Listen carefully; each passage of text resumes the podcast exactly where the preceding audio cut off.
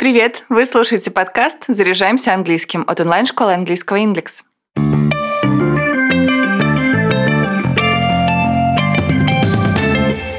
Сегодня говорим о том, как учить английскую грамматику. Я поделюсь практическими советами от методистов школы Индекс.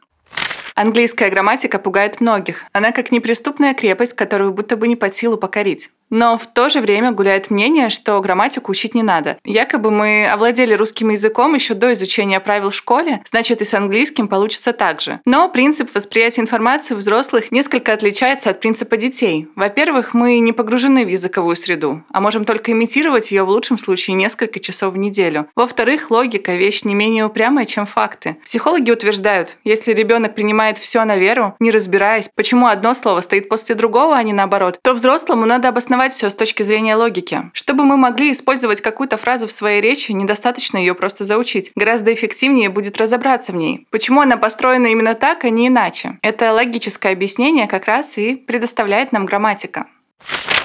Итак, для начала расскажу о шести фундаментальных принципах изучения грамматики, которые основаны на опыте работы преподавателей и методистов школы Индекс. Итак, первый принцип — это велосипед уже изобретен. Принцип от простого к сложному работает в любой сфере. Именно ему стоит следовать при изучении английской грамматики. Оптимальная последовательность ее изучения уже давно выведена и изложена в грамматических пособиях. Второй принцип — это понимание, а не заучивание. Не нужно зубрить наизусть правила в том виде, в каком они представлены в учебнике. Главное — понять и запомнить, как употреблять ту или иную конструкцию. Третий принцип — это теория без практики. Бесполезно. И здесь главный совет — это практика, и желательно ежедневная. Отрабатывайте полученные знания по максимуму на занятиях с преподавателем английского. Выполняйте упражнения, старайтесь чаще употреблять разнообразные грамматические конструкции в устной речи. Четвертый принцип – это спасение изучающих, дело рук самих изучающих. Неважно, учите ли вы английский с индивидуальным преподавателем на курсах или самостоятельно, в любом случае уделяйте время самообучению. Помимо уроков, занимайтесь языком ежедневно хотя бы по 20-30 минут. Это позволит вам быстрее и легче освоить английский в целом и грамматику в частности. Пятый принцип – это простота не панацея. Есть мнение, что американцы в основном используют три времени группы simple, упрощая жизнь себе и окружающим. Поэтому некоторые студенты не считают нужным изучать и употреблять другие времена времена. Это неправильный подход к изучению английского. В общении с иностранцами вы, возможно, и сможете донести свою мысль, используя исключительно простейшую грамматику, но носители языка вряд ли будут в разговоре использовать только знакомые вам времена. Вы рискуете не понять, что вам говорят.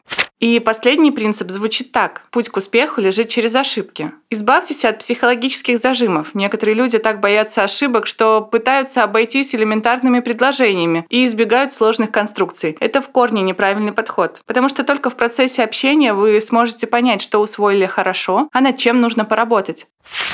А теперь давайте посмотрим, какие конкретно задачи нужно выполнить, чтобы успешно освоить английскую грамматику.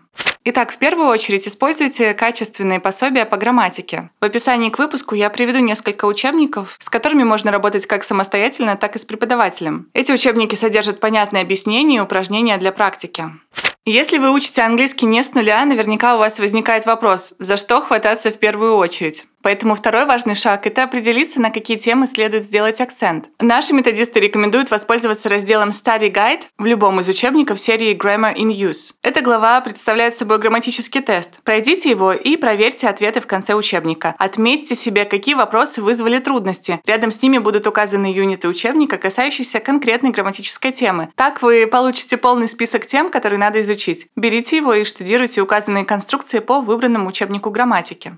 Недостаточно отрабатывать конструкции исключительно по упражнениям из пособия. Чтобы быстрее выучить грамматику, проходите онлайн-тесты на разных сайтах. Читайте тексты на английском языке. Причем делайте это не только про себя, но и вслух. Это хороший способ увидеть, как грамматика используется на практике. Еще при чтении работает зрительная память, а при чтении вслух еще и слуховая. И так вы будете запоминать правильное построение фразы.